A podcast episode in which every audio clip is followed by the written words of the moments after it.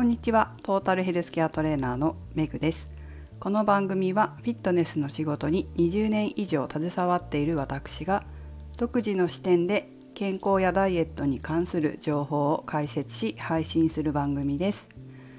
本日のテーマは腕はムキムキ背中はタルタルをお送りします。昨日パーソナルトレーニングにいらっしゃった生徒さんがすごくいいいいっていうか勉強になるお話をされてたんですね。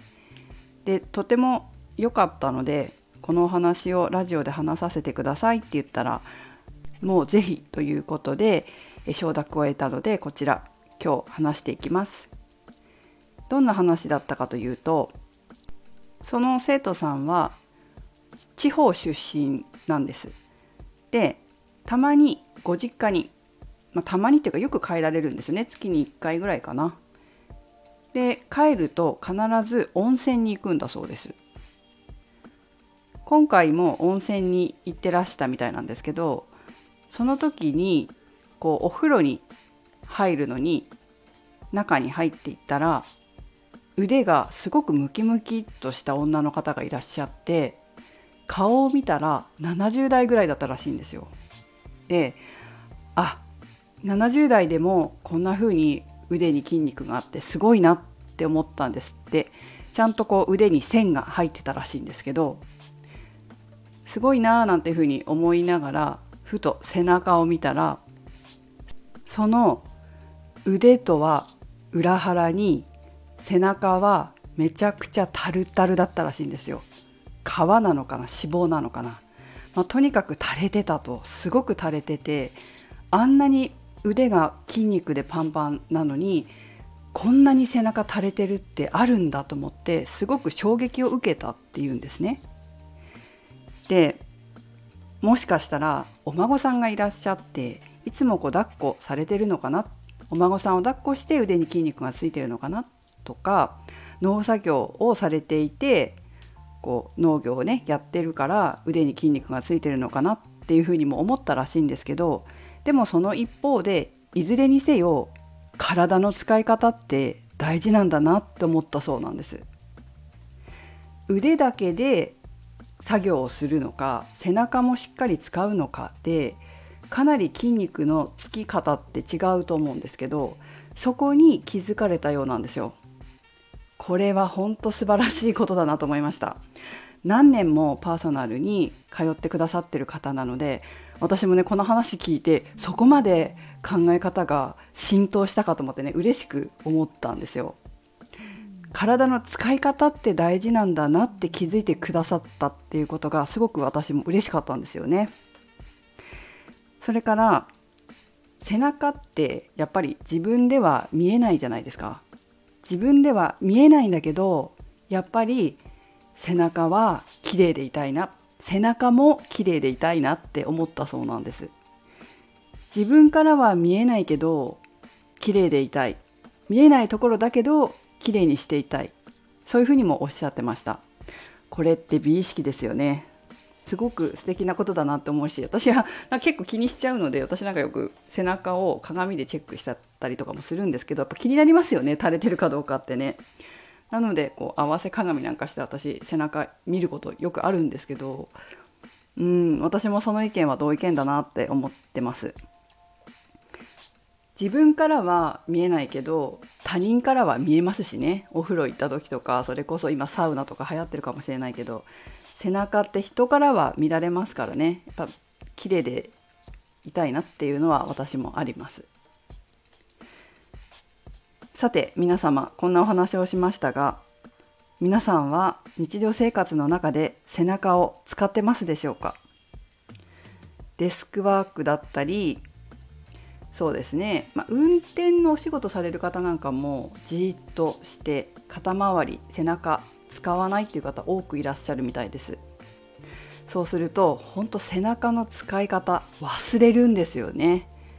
前にこの話も1回したことがあるんですけど昔ねフィットネスクラブに勤めてた時にパーソナルをやっていた生徒さんに「背中使えてますか?」って 言ったんですけどその生徒さんに「背中ってどこですか?」って聞かれたんですよ。でこれがね1回じゃなくて他の時もあったんですよいつだったかな？ちょっと一番最初の方がすごくインパクトあったんで未だに覚えてるんですけど何件かねもう1件ぐらいだったかな背中ってどこですかって聞かれたことあるんですよ。足首どこですかって聞かれたこともあるんですけどとにかく普段から意識してない使ってないともうどこに何があるのか自分の体なのにわからないっていうことも起こるので普段からこう体のねきちんと全身の筋肉を使うようにしておきたいですよね。若い頃はまだ張りもあって背中がね垂れてるってことはそんなにないかもしれないけどやっぱ年重ねていくとだんだん重力に負けていくっていうことはよくありますので自分の背中がどこかわからなくなる前に是非皆さんもきちんと背中を使える状態で年を重ねていってもらいたいと思います。そしてトレーニングされてる方背中のトレーニングされてる方是非日常生活にも応用してくださいね。さっきお孫さんをこう抱いて腕だけ太くなったのかなとか農作業で腕だけ使ってたのかなっていうふうにおっしゃってましたけど、まあ、私も農作業をするわけですよ。福島の実家でりんごや桃の農作業を手伝いに毎月1回行くんですけど体の使い方がわかるからこういう時はここを使うとエクササイズとしても活用できてダイエットだったりあとはこう体を痛めないで作業ができるっていうことをよく私は知ってるんですね。でもこの時に使えるのはトレーニングはトレーニングでもフリーウェイトのトレーニングの方法なんです。フリーウェイトって知ってます？よくジムに行くと機械が置いてあってあの一個一個パーツごとにトレーニングの機械って違ったりしますよね通常は。まあ、いろんなマシンがあるので一概には言えないですけど、まあ、大体のトレーニングジムやフィットネスクラブだと胸は胸のトレーニング背中は背中のトレーニングももの前はももの前ももの裏はももの裏っていう風にマシンが分かれてあったりするんですけどああいうこう体を固定して安定した状態で筋トレできるマシンっていうのは初心者向けなんです。なぜならダンベルだったりバーベルだったりああいったトレーニングっていうのは自分の体幹をしっかりキープして姿勢を良くしながら重りを扱わなければいけないので少し難しかったりするんですよ。あと関節をたくさん使ったりね一つの関節だけ動かすんじゃなくて複数の関節を一度に同時に動かさなきゃいけないんでちょっと難しいんです。でもですね私たちが日常生活で使っている体の使い方っていうのはマシンで動かしているように体を安定させてその部位だけっていうわけではないんですよね。普段の生活では複合的にさまざまな関節をいっぺんに動かしているわけです。なのでフリーウェイトはちょっと難しいんですけど応用可能なわけです日常生活の中で。そうすると農作業の中でだったりいろんな作業家事だったりもそうだしお掃除だったりそういったところに応用して使うことができるからダイエットにもプラスになるんですよ。そういうわけで、まあ、うちはたまたまたまたまねあのマシン使ってないのでダンベルだったりとかそうねバーベルだったりとかそういったものでフリーウェイトを教えてるんです。だから教えるのすごく初心者の方にも教えるからちょっと難しいんだけれども最初からこう基礎から教えなきゃいけないから徐々にね、え教えていくので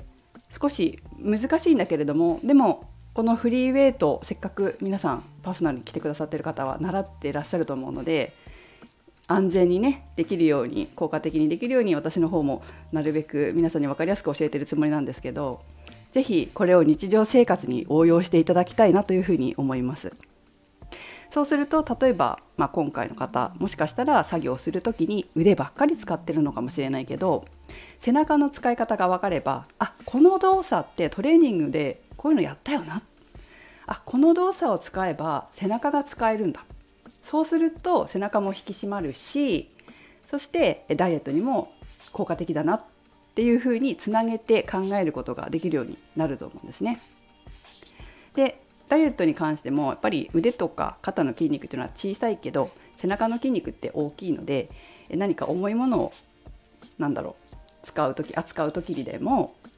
安全に大きな筋肉を使って安全に使えるし注意点を普段からトレーニングで私も指導させていただいてると思うのでそのことを思い出していただいてあ肩が上がらないようにした方がいいって言われたなって脇を使えって言われたなとかねそういうことを思い出しながら日常生活に応用していただけたらいいんじゃないかなと思います。で、まあ、ご自身でジムに行ってらっしゃる方とかもフリーウェイトは難しいからマシーンっていう方いらっしゃると思うんですけど、まあ、マシーンでも意識して背中を使うっていうことをしていくと日常生活でもあなんかこれマシーンのあの動きに似てるなっていうふうになれると日常生活でも応用しやすくなるんじゃないかなと思います。まあ、マシーンなんかは本当さっき言ったみたいに体を安定させてトレーニングできるのでこう初心者でもやりやすいと思うんですがそれでもやっぱり背中のトレーニングのマシン使ってるのに、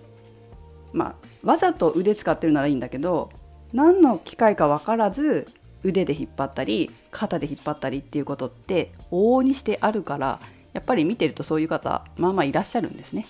なのでそういったことに気をつけてこれは何のマシンでどこを鍛えるのかなっていうのをしっかり知って、えー、背中だったら背中に効いてるのかなっていうのを確認しながらやっていただきたいと思います。ということで今日はあの生徒さんから本当にこうためになるというかあの生徒さん自身も気づきにつながってよかったなって思うお話があったので皆様にもシェアしてみました。年を重ねても美しい背中で過ごしましょう。それではメグでした。